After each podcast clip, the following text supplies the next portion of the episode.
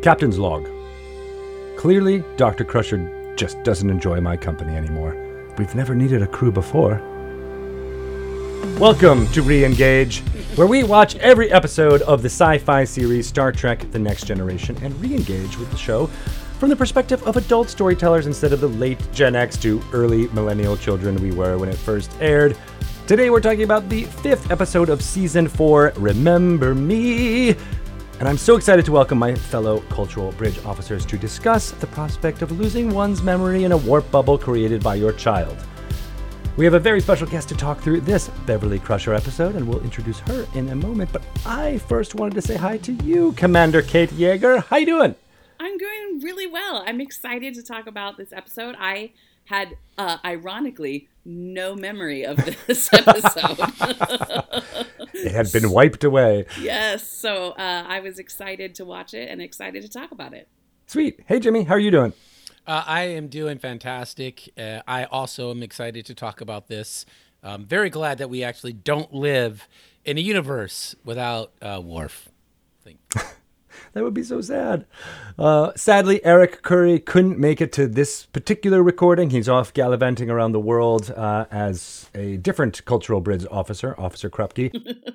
But I'd love to introduce our very special guest, Danielle Beckman. Hey, Danielle. Hello, everyone. Thanks for babying me aboard. You are here. You are an actor, a producer, a storyteller, and I have had so much fun working with you over the last year on our short film, which you also star in, Ex-Husband. Yes, I know. I'm so excited to be here. Thanks, guys, for having me. I can, nerd out about many things, but Star Trek, I think, is my favorite. What was your connection to the Star Trek franchise? Like, when did you first get beamed aboard? Sure, yes. Well, okay, so full disclosure, I was born in 1986 and TNG premiered in 87.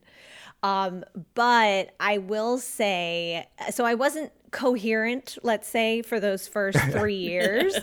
But by the time I got to be around 4 years old, I started to catch on because my dad was hooked from the beginning. So I would hear the familiar, amazing opening credits kind of wafting through our home. And I lived in San Diego at the time. And so it was on Channel 13, 8 p.m. every Sunday night. Nice. And I vividly remember this. And I remember the first time when I was about 4 or 5 years old, I heard the music and I put it together that, oh, this is this show my dad likes. Maybe I can get on board with this. And I ran in. I vividly remember this. I ran into the living room, jumped on the couch, and I looked, and the credits were on. And I went, oh, no, is it over? Like, I thought I'd missed the episode, right? So genuinely. And I turned to my dad, and he cracks up, and he goes, no, honey, it just started. And so I was like, yay. So we sat there. Cue the following week, I hear the music, I run and I go, Dad, is it over? Like, really, cute and corny. That's been our tradition now. So every Star Trek movie we go to see together, every time the credits roll in the beginning, I turn to him and I say, is it over? Aww, that's really cute. No, it's very touching. Oh, that's amazing. And I had the pleasure of being in the same scene in the boardroom of our film next to Mr. Beckman, whose name is Greg. Yes, we got Greg times two. So yeah, he was a thespian once upon a time, so he got to be a background actor in our film. That was super awesome. Yeah, so my love of Trek comes from him. And then I also have a long saga with Kate Mulgrew in New York City. Our lives have intertwined multiple times. Should that come up later on this podcast, great. If not, we can save it. Wow. That seems like a great pitch to get when we start doing Voyager in 15 years or whenever. Oh, perfect. Can't wait. Yeah. It's going to be exciting. Yeah, I know we're not talking Voyager today, but just had to throw that in. That's pretty great. No, I know. Actually, our guest for the first episode of this season talked about Kate Mulgrew and how that was an inspiration for her to finish her PhD. Oh my gosh, I love that. You can't let down Captain Janeway. Oh, no, you got to see it all the way through. Yeah, I have some really interesting connections across multiple of the Star Trek franchises with some peppered in actors here or there. I feel very, very nerdy and excited about that. So, but wait, that's awesome. Is it over? No. Okay, we're done. We're just starting. Okay, great. This is episode 5 of season 4. It is called Remember Me. I keep singing it because I'm thinking of... Coco? Yes, there you go. It was written by Lee Sheldon and directed by Cliff Bole. We've heard the name Cliff Bole a lot. He has been a veteran in directing so many of these amazing Star Trek episodes. It is started 44161.2. But when it first aired, it was October 22nd, 1990. And I am going to tell you about some of the things that were happening during that time. 2 days before this aired on October 20th, it was the end of the World Series. The Cincinnati Reds beat the Oakland A's. They swept the Oakland A's. So in a previous episode, we talked about the A's swept my Red Sox, and then they themselves got swept in the World Series. So that felt good for me. Usually it's Eric who chimes in on the baseball stuff, but you know, feel free, Danielle, if you have any memories of that. Padres fan through and through. Yeah. Yeah. So you were not as happy for the Reds to win their 5th title. No. On October 25th, 3 days after this aired, Evander Holyfield knocked out Buster Douglas in 3 rounds to get the heavyweight boxing title. Oh, wow. The iconic boxing match of October 1990. Yes, I remember it well.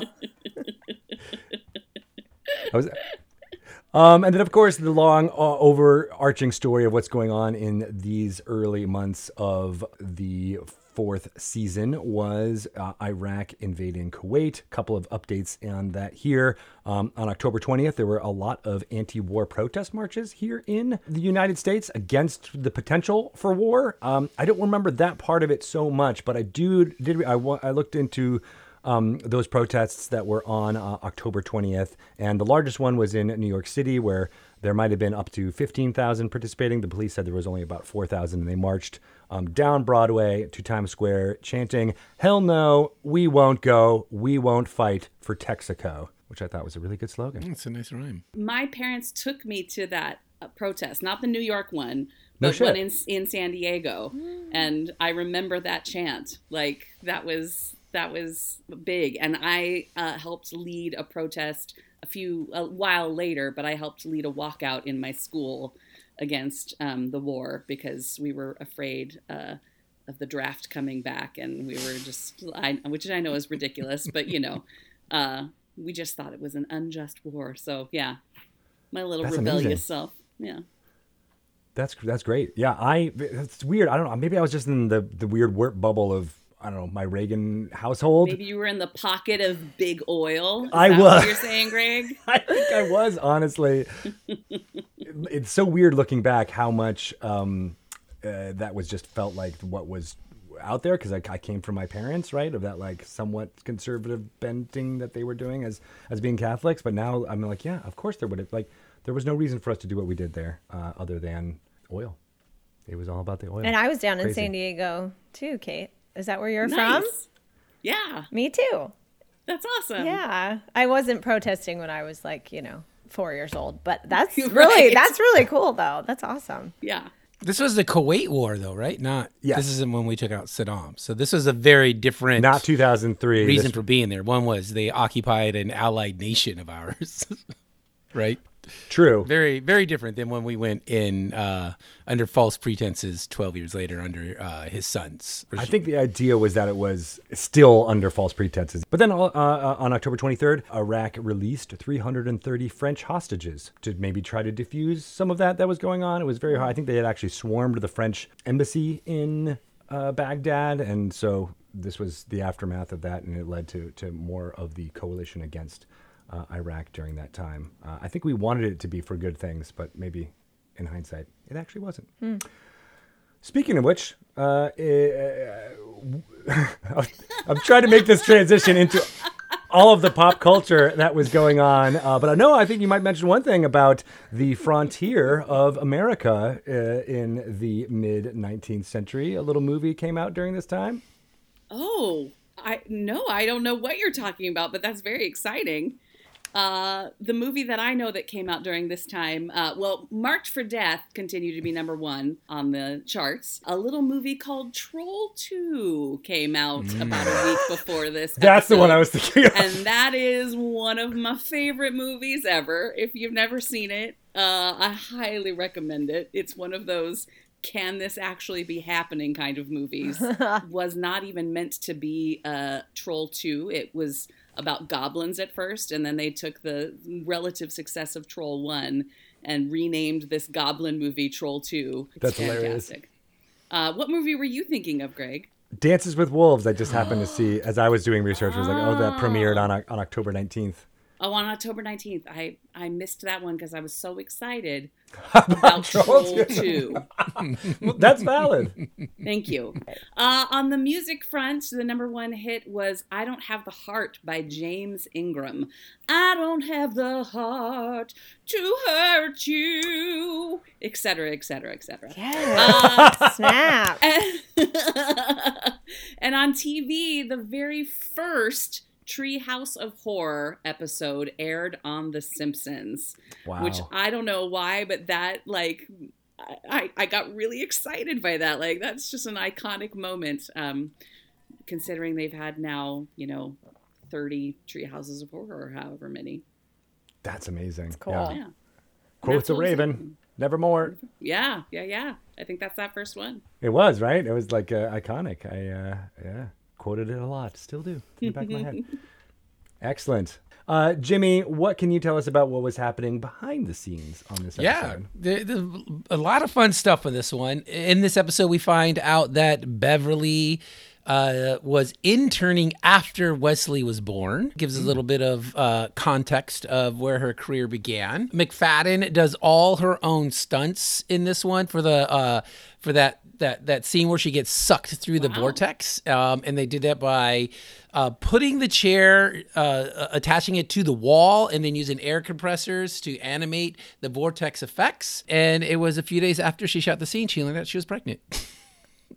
Wow. Oh, my. Whoa. One of the coolest things is this episode began as a subplot for the family episode, which we've already talked about. It was decided that it didn't quite fit in there, and so they scrapped it from family and developed it entirely for its own bottle episode, which we see here. And related into that, The Traveler was not a part of the first two drafts. In fact, the first draft, this whole thing was a dream sequence, and as we've talked about before, and Eric and I have talked about on the Lazy Muse podcast, I absolutely loathe the dream sequence because it amounts to the day nothing special happened. It's kind of, it can be lazy sometimes. I hear you. Yeah. So they scrapped that. They didn't think it was very satisfying that it ended that way. And at the last moment, they decided that they would bring in The Traveler, and they actually compressed most of the episode. They had it spread out so that we didn't know really what was happening with Beverly, if she was going crazy or not, until the very end. They compressed that so that we kind of knew that she didn't know she wasn't crazy, but we did. And so the act 2 and 3 became about how do we get her out of the warp bubble, not where is she and she didn't know, which I thought was a great choice because it played off, and we'll talk about that better. But funny, Cliff Bole, he's quoted as saying the only reason The Traveler was in there is because he was popular at conventions. Wow. Interesting. And it was just a walk-on role. I don't know if you might notice or you might think the Starbase was familiar. If you had a keen eye, you are right. It's actually Starbase 74 from episode, one of my favorites, 11001001.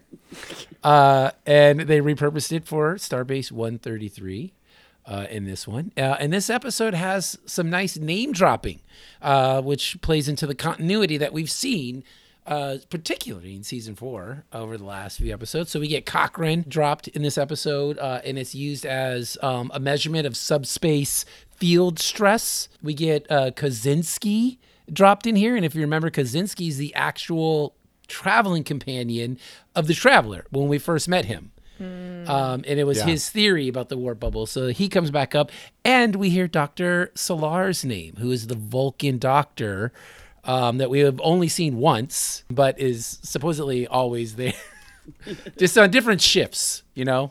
She's like probably the next head doctor, so she and Beverly never really intersect on shifts. That's it for the Nemesic Files. Well, I thought Dr. Crusher didn't have any staff. Anyway, wow. We will get back to that as we jump into the episode itself. It starts with a chief medical officer log, which I super enjoyed, kind of telegraphing right away that this is going to be a Dr. Beverly Crusher episode, which is great. And she introduces the fact that she's got a friend of hers, Dr. Dalen Quaice, who will be joining. And he's a lovable old man. And you get some nice little back and forth with O'Brien. It's just noticeable enough in this cold open that you're like, they're going to call that back somehow, aren't they? Yeah, with his comment as she's leaving. Yeah. And I thought she was a little too touchy with her colleague. Like, I understand the big hug, but she's like rubbing his shoulders and like petting his arm as they go. It did seem very professional to me. But at this point, they're not colleagues anymore. They're just old friends. Yeah, she said old friends for a few times. Maybe that was... She did. Whenever there's that kind of thing that you're bringing up, Jimmy, I always wonder, was that a directorial choice or did the actors ask, can I do this? Like, I always wonder, yeah. What do you think? Do you think Gates McFadden chose to do that? I think... I would vote that way. Yeah, I think so. How could you not want to just pet that lovely old man? It definitely felt like this was like a, paternal. Yeah, mentor, paternal vibe, sure, yeah. Yeah, so the familiarity I didn't see was odd there. So you're just weird, Jimmy, I think is what that. No, you hate touching. I'm just a man of the times. It was flagged. It's inappropriate. It was flagged. They'd be canceled now if you did that. But they were walking and talking down this hallway. I thought that actually the sound mix was a little off. I was a little bit like, I can't hear them when they were far away. Did anyone else notice that, or was that just me? No, I was. It might have been your TV. Yeah, I was more focused on how awkward they were both standing. Like, because on film is a medium. You're not used to really seeing someone's whole body from like the knee up for longer than 4 seconds. And so their body language was like, so now where do I put my hand? Well, another petty criticism from Jimmy. When they stop in the middle of the hallway, it's like, that's weird. Nobody just stops. Yeah. While you're walking somewhere. And then Tia was like, why are these hallways so small? You're walking in the middle of a hallway. That person had to like hug the wall to get past you, walk to your right. So that the other person walks to the way and you can pass in the night. Jimmy, you have never tried to walk anywhere with my in-laws. They stop in the middle of sidewalks always. And aisles and hallways. Always. It's a thing. It's a thing. Well, and then going back to like the actual story, to be serious, we never see the person that walks past her, Bev and Dr. Quaice, and that's somebody like immediately you should have been looking for that person because they saw Dr. Quaice. Mm. And it never even occurs to her to go find that person and say, hey, you walk past me and this old man. Well, and they were in yellow, that person, and so that means they were in engineering, so they could have been there, yeah. Yeah. Right. But by that time, probably people were already disappearing. It was too late. Oh, that's true. It's too late. One little costume thing, and I didn't notice this, but it was in on Memory Alpha. I guess there was some pretty stark differences in the blues for the medical officers or for the science officers. And this is one of the ones that I guess is very pronounced, where you can see there's a difference between Quaice. You could in the original episode between Quaice and McFadden, but in the Blu-ray reprinting or when they updated it, they fixed those somehow in post so that the blues were almost indistinguishable. But they went through a few sentences of how it went from light green almost in the blue hue to them being similar to each other. Yeah, it's like an aqua almost in some. Totally. Yeah, in some color passes. Not sure the continuity. Oh, is that the term? I don't come to this knowing the terms, Corky. Just color correction, you know. So they're talking about some terrible, well, not necessarily terrible, but like things that have happened to Dr. Quaice's partner passing away, and then of course Dr. Crusher, you know, says, I didn't have that exact experience. We only had a few years with Jack before he passed. Mortality is on Dr. Crusher's mind, which is why she wants to go to visit her son and make sure he's doing okay. So they go to engineering, and I will say Wesley is looking quite dashing. I don't know if it's his hair is done a little bit, like, you know, better. Well, I don't know. What did you think, Kate? I'm surprised that I didn't remember this episode specifically because it's so Wesley-centric. You know, that would have been my jam back then. And yes, he's turning into a very handsome young man during this scene. And especially holding up in the face of Geordi being kind of jerk in this scene. Oh yeah. He's not just kind of like what has crawled up his butt and died during this scene. He comes in hot, right? Like immediately. And I don't know if the director was like, listen, I needed a moment before. Something happened offset we didn't see and you are pissed. Yeah. And I need to feel that immediately because he came in at level 10. I know. I paused the episode and I had to tell my husband. I was like, geez, La Forge. Like, what is happening? Yeah, I think, and that's one of those questions. Was that the directorial choice? Like, see, these are things that I wonder. I think so, too. I think the director also told them to stand in the middle of the hallway. We'll just blame everything on Cliff Bole. Yeah. It's Bole. Yeah. It's all Bole. And Wesley Crusher, or I would rather say Will Wheaton, has said that Cliff Bole was not one of his favorite directors. Like, he would, like, pull him around and just put him in his place where he needed to be rather than communicating to a fellow actor. Interesting. But I got the impression from this that it was just that Wesley was playing, doing his homework with the theory, and, like, Geordi was like, all right, clean it up. It's been 3 days. Like, you had time. This, you shouldn't have waited until now to do this experiment. What if the captain needs me to say go? He's going to say engage, and I got nowhere to engage with. That's what I figured he was going for. That's true. Right, but that's where it comes into breaking down the acting choices and directing choices is that's a great idea, but we have to see that as an audience because what we've learned of Geordi up until this is that that's not him. He doesn't just start barking at people. And if he does, that's an interesting choice, but we need to know how he got there. It can't just be, this episode, you are going to be angry, Geordi. Yeah. I actually thought, because I couldn't remember the episode, that maybe it was one of those, oh no, something is already on board the ship making people angry. You know, like there's another entity that is just, oh shit, not again. No, and yeah. I think he's still mad at Wesley calling him out on not being able to date women effectively from the previous season. Oh, I listened to that episode of this podcast on that. Actually. Yeah, they got heated, even though it was all because of Sarek. And I don't know. I think maybe there was some. They have not yet had that debrief. See, I mean, we could talk about this scene for the next hour. Like the subtext, and we will. But anyway, what Wesley's working on is in fact the Kaczynski equation that was posited in all the way in season 1, episode 5, the 5th episode of this entire series. Which was playing very well on the convention circuit, apparently. But he was doing that experiment, and there's a flash.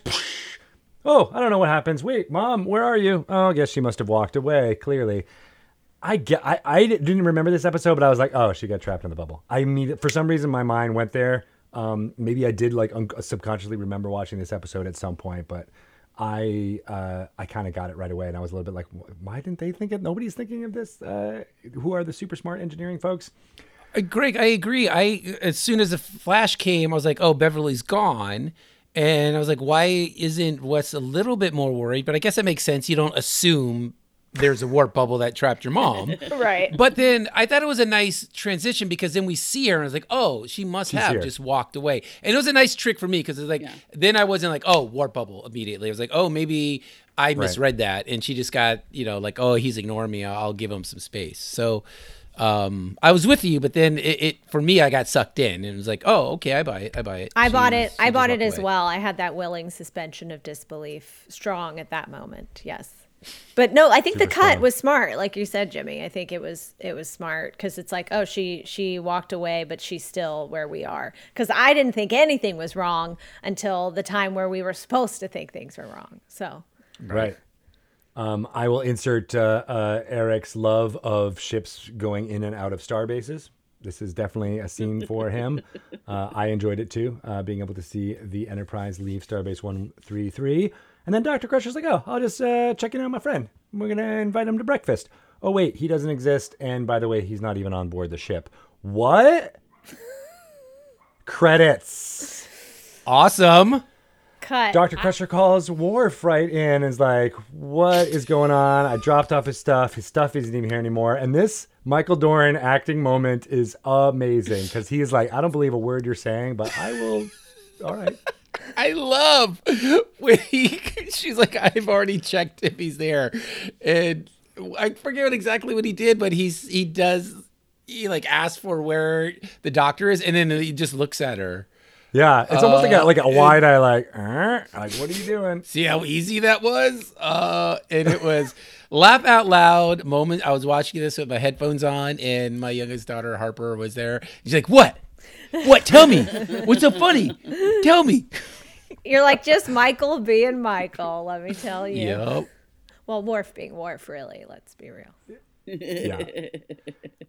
But he does. He's like, all right, well, I'll look for him. You know, like we'll send out the security detail and search the ship. We'll see what happens. He was old, so that seems to be Dr. Crusher's first thought is like he's somehow passed away. Right. He's lost. He could be dead somewhere. He could be dead somewhere, even though. And then Worf, right before he leaves the room, is like, well, wait, if he is dead somewhere, why would his stuff be gone? Ooh. And they're like, I don't know. And he's like, okay. I'm just There's some space shit going on, guys. We don't know. This is also where they planted the seed that somehow the transfer or passenger request had not gotten to Worf. And he was like, the protocols. And then, of course, in Picard's ready room, there's more details being discussed here. Picard is like, hey, you didn't let me know about this passenger. And she's like, no, I did. I did. And so this begins the whole questioning of her version of the reality here. But they're very supportive. I thought that was really nice because the only time when it seemed like she was really getting a hard questioning, it was from Riker. And it's just a look that he gives her. When she turns away and he's like, he narrows his eyes a little bit and it was like, he was very suspicious of her. Yeah. But everyone else is like, okay, let's follow this. We're behind you, Bev. Let's see if we can solve this together. Yeah. Weirder things have happened on this ship. Right. And that was, I feel like Riker got his own like close up. I remember that moment. Yeah. And yeah, this is the part of the episode where the whole idea of #BelieveWomen came up for me. Because I was like, okay, like they're on board. They're believing her. And there's a line that Jean-Luc says a little bit later. I don't want to jump the gun, but in some of their conversations, where he's like, your word has always been good enough for me. And that line was just like, wow, okay. I felt very seen as a woman, very heard. And I think, I don't want to say that was like, progressive for the time, but it just going off of someone sticking to their guns and saying a thing. And then of course, space gets in the way. But I thought that was really wonderful to see that support. And gosh, he's such a good captain. He's so good.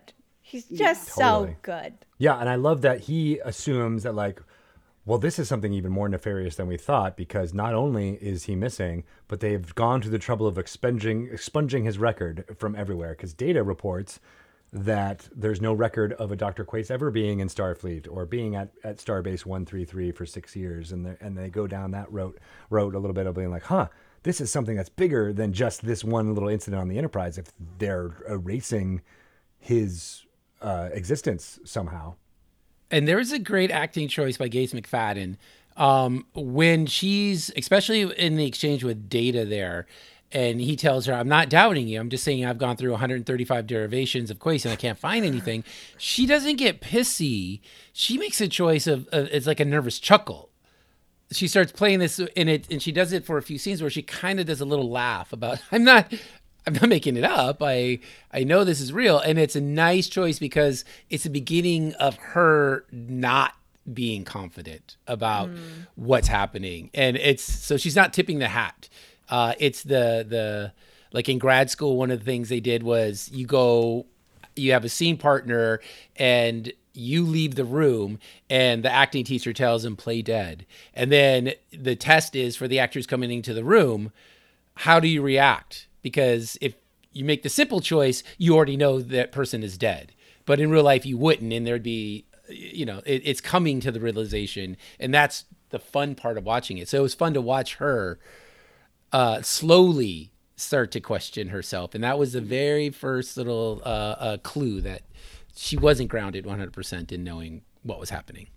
Yeah. And it aligns with the text too, because she does, start to say things like, okay, if I'm crazy, what is this? So right. Yeah, she's real. She's real with herself. And that gets tested when they question O'Brien. So this is where Riker and Crusher go to O'Brien. Be like, it was in transporter room 3. We had this whole exchange. And what O'Brien, I actually like his performance here too, because he's not really questioning her either. You're just like, oh yeah, I thought it was weird that you came in, walked around, and then you said thank you, and you left. And we're all like, wow, that's what we saw it. Like, we remember that from the opening because it was a weird exchange. So it was memorable enough for us, and we're like, what is going on? I actually like that because as the audience member, even though I kind of had the guess of the warp bubble, it was like, well, how is this going to resolve itself?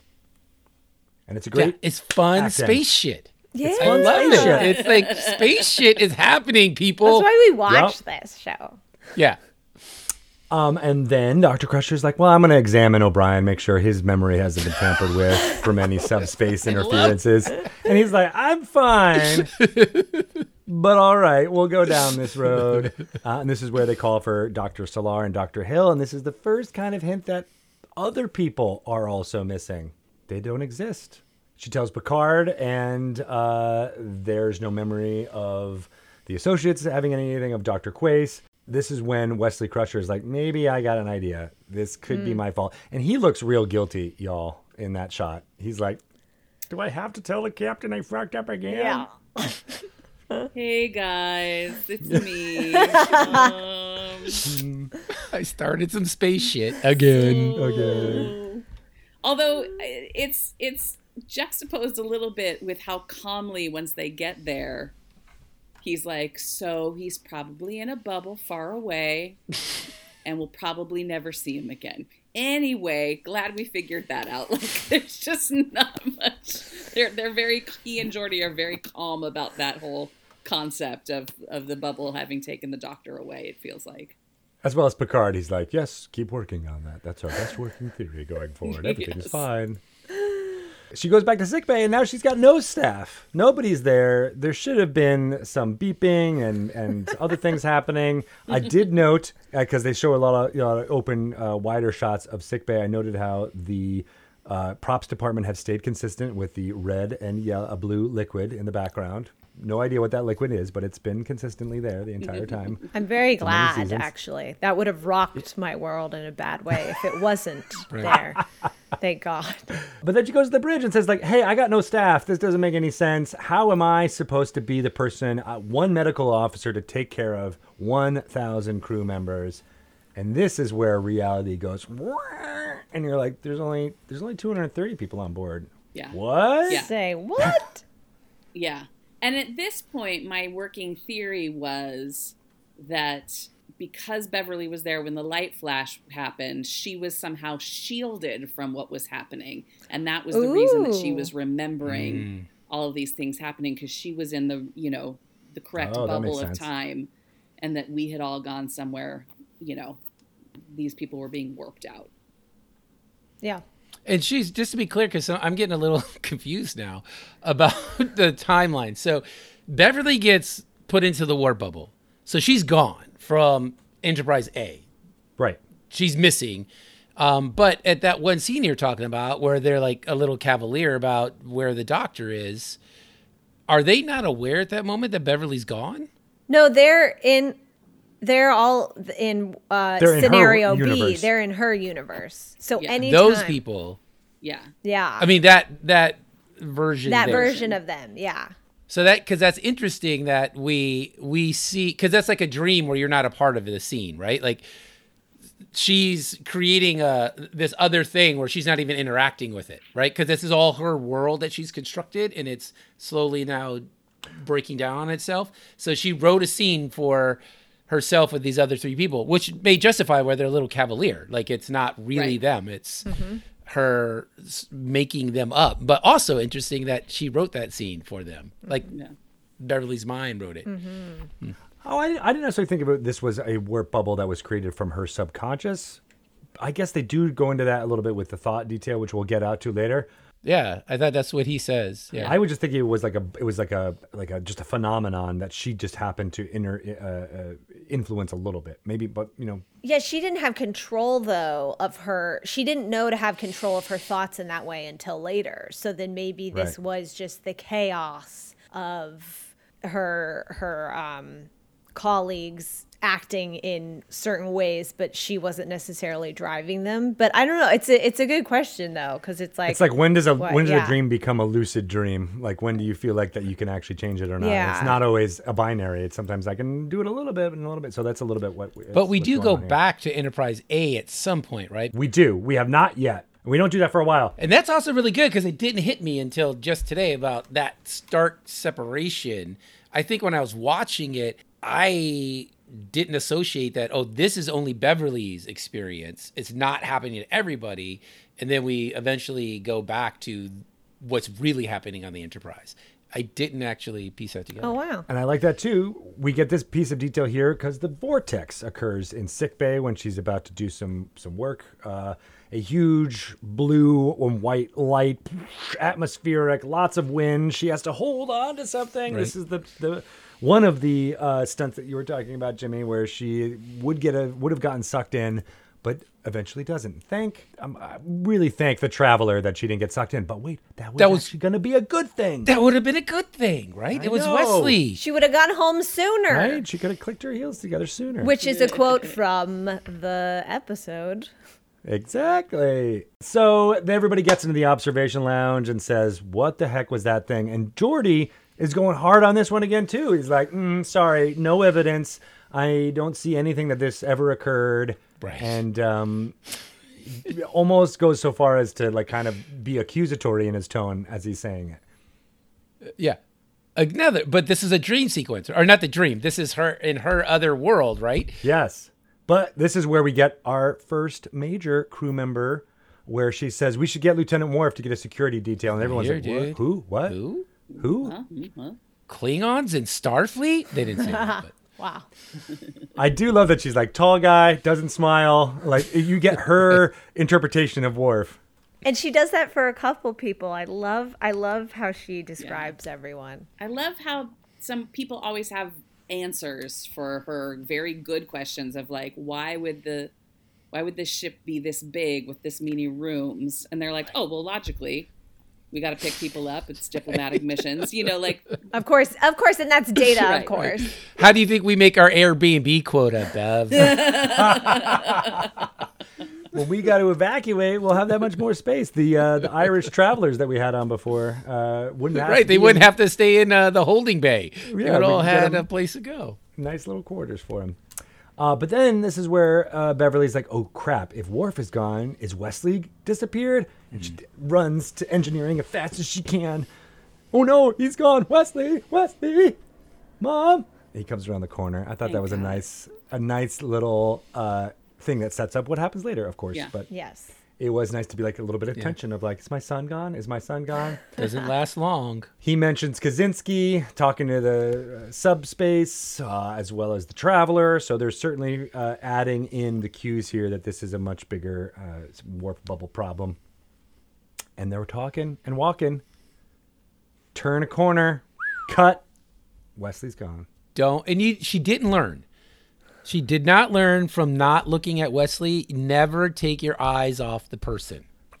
Yeah, that was a quick disappearance. Yeah. They're quick.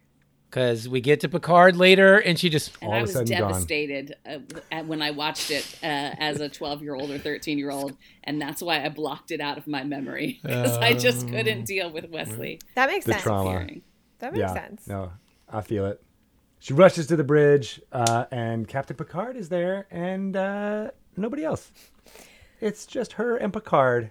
And this is where he's like, well, we've never needed a crew before. It's just you and me, Bev. We're going to explore everything together, you and me. I like his, it stretches, you know, the credulity of the situation a lot. But to Patrick Stewart's credit, he never really quite goes full jokiness here where it could have been. Where it was like, yeah, of course, a ship just needs a captain and a doctor. Yeah, I believed him. I really did. I believed him this whole episode. It was, I mean, you can tell who's my number one, who I'm the fan of. Well, that's confusing now. Is it Riker? Not it's number not one. Wait, what? And is this not the second time? I believe when they were on the killer planet that spawned Star Trek Acid Party. Yes. And it's Bev in Picard. And when she's about to say something, she's like, Jean-Luc, there's something I... Oh, my gosh. And we never get to hear the end of that sentence. You know how much I ship these two. Like, my little heart went pitter-pat. I got so excited.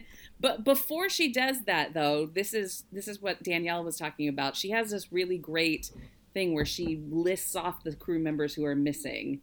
Mm. And that's just... I love this speech of hers, and I just thought it was really well done. I thought it wasn't overacted. It was this mixture of frustration and sadness and futility, and I just think that could have gone a really different direction, and I appreciated the direction that it went in, and her talking about how they deserve to be more than pinched out of existence. Yeah, I love that. And she, I don't know if that point she had made the Wizard of Oz reference or not, but it kind of, that moment felt Wizard of Oz-esque to me, because it was like, well, my friend, the Scarecrow, well, my friend, the Cowardly Lion, he's like this, and my friend is like this. And of course she has her, mid-Atlantic accent where everything's like this. And so you really, I got that like Judy Garland moment for some reason. Don't know if that was intentional, but Gates has always had that, sort of elevated speech that I love. Yeah. Totally. Yeah. I love this too. And again, I love seeing any character talk about another characters to get their perspective on them, is super interesting. And we kind of skipped over, but she does have a brief conversation with Troi too, about like, this is where she's questioning herself and like being, is it this what's happening? And I like that the two of them kind of find a center of being like, no, I mean, we're working on this together. It's not about, you can't just get a quick answer from your counselor of being like, no, you're not crazy. I think, and to Troy's credit, she's like, let's, think about it. We'll talk about support. That's where where Troi says something to the effect of, what if this is in your mind? All we've lost is a little bit of time versus if this is real, right? Like that there was just this really nice sort of understanding of, like, we got you no matter what. It was a very supportive episode. Yeah. I loved it. It gave me the warm and fuzzies and that Picard line. Yeah. And it's all from her, right? Well, to me, it indicates how she, I just had this thought as we were talking, like that Geordi is a little snappy to her in that observation deck. And the last thing that she's seen Geordi being is kind of a jerk, right? Yep. Oh. And like... Wesley is one of the only ones who kind of doubts her a little bit. And of course, like, that's your teenage son who's constantly questioning you, like, how she views Troi, how she views Riker giving, like, I think that's really interesting. I absolutely agree. Yeah. Canon. Yay! That's a great observation. So then, Crusher's on her own, has to talk to the computer to try to figure some stuff out. But before she does, the vortex appears on the view screen, and she starts getting sucked into that. She's got to hold on. And I love actually how the chair and the console shift. It's like a little motion, but it's just enough to be like, okay, things are trying to be sucked into this vortex, and we get them moving. I like that. Of course, she ends up holding on for dear life and does not get sucked in. But then there's this effect where we start to see inside the vortex and you see a silhouette of a person. I thought it was really well done. It's very subtle. But actually, as I was just watching it here, my TV was paused on that, and it was like a full-on silhouette of a person. And I think it was the Traveler, actually, that we saw the outline of him. So it was a really... Oh, it wasn't... I would have thought it was Wesley. I don't think it was, because I think it's got his the prosthetics that are on his head kind of bumped out. So it's the Traveler we get an image of before the reality shifts, and all of a sudden we're on the... actual reality of the universe, and they're trying to find Bev, and I that was a really beautiful and well done transition there. Yeah. But that's where we figure this out. There is a warp bubble. They're trying to find Wesley's mom. He's very stressed out. They think that the warp bubble has vanished. It's over. Wesley's like, I just killed my mom by putting her in a warp bubble. He's very distraught. And then we hear that voice that we haven't heard since... Where no one has gone before, episode 5 of this entire series. It's not over, Wesley.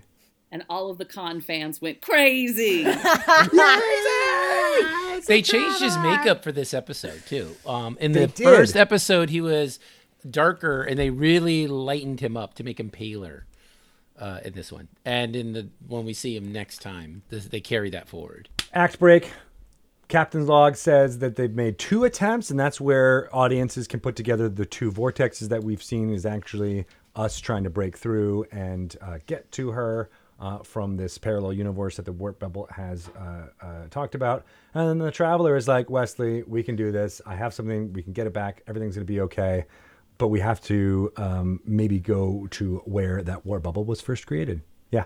I love the Traveler... gives Wes like a little therapy session here where he's like, buddy, you need to forgive yourself.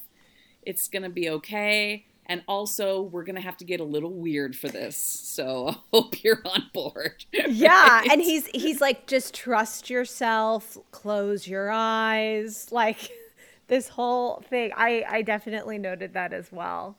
Like he was kind of like, I don't know, another supportive moment, right? Yeah. Like training him. Mentoring him through his beginning of the change that we know that now that he will eventually go through. Yeah. But yeah. It is cool. It surprises me that the Traveler wasn't a part of the solution to this in the beginning. That the Traveler, you know, Jimmy mentioned that the Traveler didn't come in until like after the first 2 passes, because it sets up so much for the future with Wesley and his innate abilities and what he has to, you know, sort of become touch base with. So it's a big plot point that to have come in so late in the game. And I think that's really the writing staff for this season, because we've seen it in almost all the episodes from this season so far, where they're not making stuff up new. They're referring to previous seasons of this series, not even the original series, but previous seasons of this series to draw upon plot points and stuff like that and create that continuity where they try to resist that in season 1 through 3. But here they're like, no, we have canon that we've created ourselves for this show that we can pull upon to solve problems. And I kind of dug that for this in particular. Although it, I mean, we'll talk about it in our final thought, but this does feel a little bit tacked on. But I like that it's the Traveler saying, you got to use your thoughts. And it's something that harkens back to everything from that previous episode. All right. So Dr. Crusher has probably one of the best acting partners in Majel Barrett, in that she talks to the computer a lot in this episode. I love it. Especially this moment where they're going back and forth with this like mental sparring of like, well, how can I be the only person? Do I have the skills needed to fulfill the mission of the Enterprise? Got you there, she says. Well, I love the sound effect of the computer thinking. Yeah. Because you can hear the cheep, cheep, cheep. And he stumped it. And that was awesome that you got everything you needed without a word being said. Just from a sound. And I feel like these days it's so relatable, because who doesn't fight with their own Alexa or Siri? And it's like, oh yeah, I've had these conversations with Siri many times, you know, like, and I loved that. I love those scenes. I know they were cutting back and forth at that time between, but Yeah, it was great. I mean, it's a great monologue on her part. So yeah, I felt her emotional journey here, especially when she's like, all right, it's the Traveler. Let me think about this. Maybe the Traveler can help. How far away is the Traveler's homeworld? Tau Alpha C, 135 days at warp 9.5. And she's like, all right, I guess we got to go there. Set a course. Wait, that planet doesn't exist anymore. So even through the course of their conversation... A second later, the universe... She says it doesn't do anything. Hey, why aren't we going? Where do you want to go? Here. Oh, that doesn't exist. What's the nature of the universe? The universe is a pocket of space. Yeah. 105 meters wide. Such good. Like, Treknobabble. It was so good. I love, too, that she also is like, all right, transpose that with this. And well, yeah. Right. We need a diagram to really show this. And we get that diagram. It's great. They are back at Starbase 133 in the exact position and location when Wesley's experiment occurred. And they start doing their in engineering, kind of entering the equations. Some real Jedi shit there. Yeah. There was some Jedi stuff going on. Yeah. Yeah. Yeah. Feel your way. Mm-hmm. Yeah. You guide me, warp bubble. You guide me. Yeah. You got to see beyond the numbers. The Traveler, though, started to be like, uh-oh. And Wesley's like, what's wrong? And he's like, it's beginning to collapse. And that is, of course, what we had just seen in the in Beverly's world, where the universe is collapsing. It's not as expansive as it was. It's only 705 meters. And I like that they, we get that kind of back and forth of one universe figuring it out and then the next universe figuring it out. All right. We're at the last little bit here. Yee. They put their hands on the consoles and both the Traveler and Wesley start to phase, and Picard is my favorite part is like Picard being like, what the hell? Right, he's the only one there, and he's like, no one's ever going to believe me. Oh, and this is where Beverly figures out that she's actually the one who's trapped in here. It's the universe is wrong. I'm trapped in this bubble. Maybe I should feel. And then she asks, like, what would someone trying to reach me, what would that look like? An atmospheric disturbance. Oh, wait, it's the vortex. How do we make that happen? And the ship is breaking. All this is happening. All this is that, this is that schematic I mentioned, how like the universe is not as big as the Enterprise because of design flaws in the Enterprise. That's what the computer thinks it is. She races through the corridors, trying to figure out where she would go. Wait, it's in engineering. Because that's where I was when I saw that flash, and Wesley is an engineer, and he's an engineer. And we get those, the nothing is chasing her. Oh, yeah, that was fun. So close. The nothing was so close. The fog. Here's my little thing. I mean, I know dramatically why they didn't do this, but can't you just beam from the bridge to engineering directly? Wouldn't you? Not yet. No. Not till Disco. But I guess there's nobody in the transporter room. Well, the transporter room might not even be there, depending on the layout. That's true. You got to run. And it's not, I don't know that there's canon to it, but like there are episodes in TNG where they do beam from the bridge to places, from specific locations on the ship to other places. Yeah. But for whatever reason, the writers weren't like, hey, what if we can just have them beam from wherever we want? I don't know if it was like, hey, we built the transporter. And by the way, this episode is the very first look on TNG of the new transporter room redesigned that will carry through for the rest of the series. So it might have been like, look, we spent $100,000 on this. You beam out from the transporter room. And you'll like it. Yeah. You'll like it, young lady. Yeah, you put money on screen. You'll have to talk to O'Brien. Because it wasn't until Disco where like, what? It's the same effect. Let's just have them beam from wherever they are. Right? Why do we have to keep going to this one room? That's funny. So she gets to engineering. The vortex is happening there. And she... kind of like does her leap through it almost, and then bam, she's on the ground in engineering. Wesley collapses. He's so tired. He's so tired, y'all. And Picard just walks right past. Yeah, I know. Yeah. He walks right over his body. To catch Good job, them. Kid. He's like, I have a crush on you. Oh, man. And they have a nice tender moment, Picard and Crusher. She's thinking like, I was going to tell you something, but I'll tell you later. I swear. About a crush. Ooh. Stop by my room. And Beverly sees the Traveler. She's like, "Oh, it's you. I was just thinking about you." And then he's the Traveler does Wesley a solid and is like, "It wasn't me, y'all. It was Wesley, the guy laying on the ground." Well, he also trapped you, but he also saved you. And correct me if I'm wrong. I brushed up on this episode. It was a few days ago. Does Quaice come back? Where? Yes. Well, we don't see him again, but Quaice? They do say that he is returned. They say that he's there. Okay. Did they not 114? They didn't have the budget to have him just pop back on screen for my closure. I kind of needed to see him, right? It does end a little bit oddly. There's no I do feel like there should be one more scene here because the denouement is odd. Wesley doesn't have any lines at the end here, so I want to ask the three of you, actor-wise. Poor Will Wheaton is supposed to be emoting so much of this relief here, and he can't say anything. He doesn't have any lines, and his mom's talking over him, and he just has to be there being hugged and being like, "Oh, I missed you, Mom," without saying it. It was odd, right? You always wonder. Maybe he had lines and he was cut because he was so terrible. That's why I said you always wonder what's on the cutting room floor. Kate, he didn't mean that. Okay, he did. He did. That's the thing. Listen. That's the thing.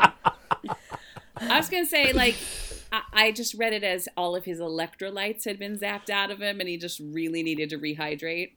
So he was going to find those words later. It would have been lovely for closure for that. They did get that lunch, Quaice and Bev hanging out. Maybe Worf stops by for an omelet. I would have enjoyed that. Oh, right. But we didn't get that. But I created my own little moment.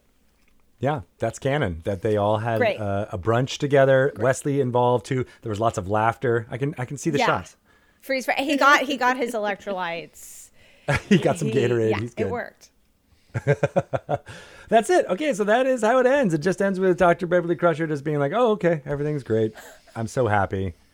Let's move on." So what are your final thoughts on this episode? Kate, I will throw it to you first. I really enjoyed this episode because it kept me on my toes. It kept me guessing because I did have that initial, where'd Beverly go after the flash? But as we've talked about, that edit was so smart that we saw her in her own environment that it took me a little bit of time and my own theories to see what was happening. I also love Gates. And so having a really... Gates Crusher-centric episode was really cool. Plus all of the support and the love. So I'm going to give this, I'm going to give it 8.5 hanging from the seat of a chair perpendiculars. While pregnant. Whilst secretly pregnant. Yes. All right. That's good. Jimmy, what do you think? I love it as well. I love sci-fi, and one of the things about sci-fi is it gives you liberties to go places that a lot of other genres can't. And Warp Bubbles is absolutely a place that sci-fi could take you. Things where it's just, this universe is gigantic. It's bigger than we can possibly imagine. And the things that happen in it are equally as big. And Warp Bubbles is one of them, people. They're real. They're scary. And most accidents happen within 5 feet of a warp bubble. Wow. Thank you for letting me know. So be careful. Disclaimer. Be careful. I'm going to give it 8.5 crowded corridors because it's, if you love sci-fi, this is great. And also if you get an episode of Gates McFadden, you're already starting at over 7 because that's just a joy in itself. And to see it that married with a bunch of technobabble, amazing. Good stuff. All right, 8.5. I will insert Mr. Eric Curry's thoughts here. What did you think, Eric? Oh, well, that was... I thought he was going to say XYZ, but he said ABC instead. Totally disagree. Thank you. We hope Eric is able to return from his own warp bubble very soon. Danielle, what did you think of this episode? Oh, anytime that there's space shit...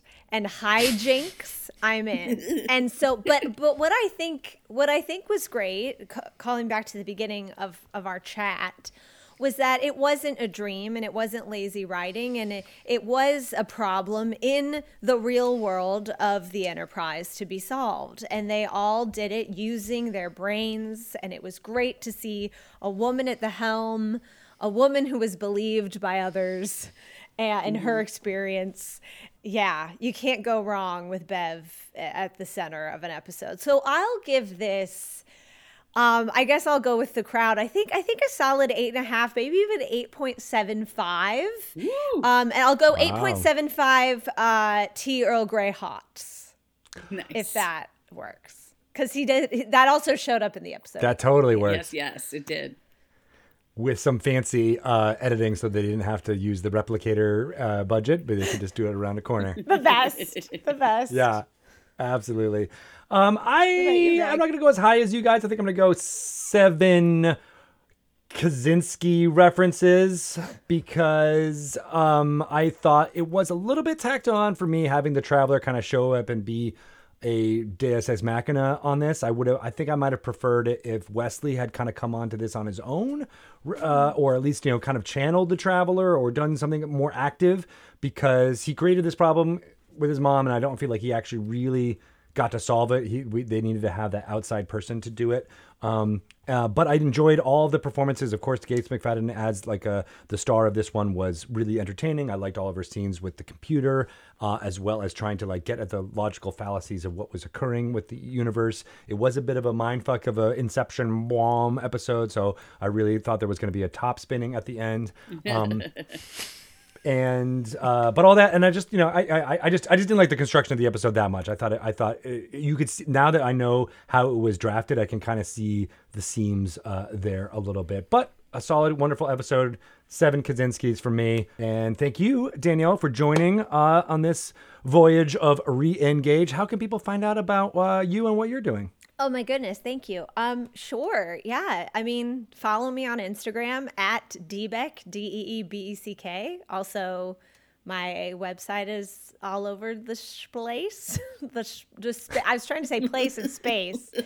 DanielleBeckman.com. Yeah, I'm an actor, filmmaker, producer, always looking to meet amazing people and collaborate. I met Greg on Twitter years ago, and look where we are now, making movies together, on podcasts together. It's a lot of fun. So say hello. Thanks for having me. This has been really, really, really fun. Childhood dream, actually. Aw, to be able to talk about this amazing episode has been a dream for me as well. And I don't think you missed it. I didn't. You didn't miss. Oh my god! It. Now it's over. It's not over. Now it's over. Now it's over because my pants are wet, and I think everyone's pants are wet. Great.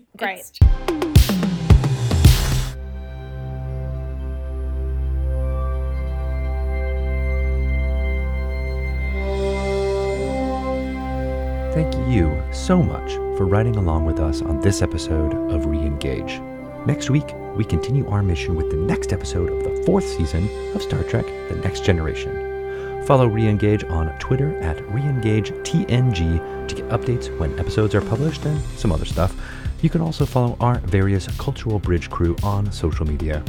Kate Yeager is at Yeagerlicious, Eric Grattan is at Eric Falls Down, Greg Tito is at Greg Tito on Twitter and at Greg_Tito on Instagram.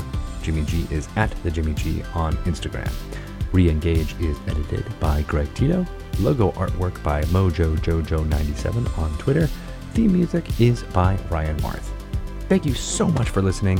Stand by now for the Traveler to reengage.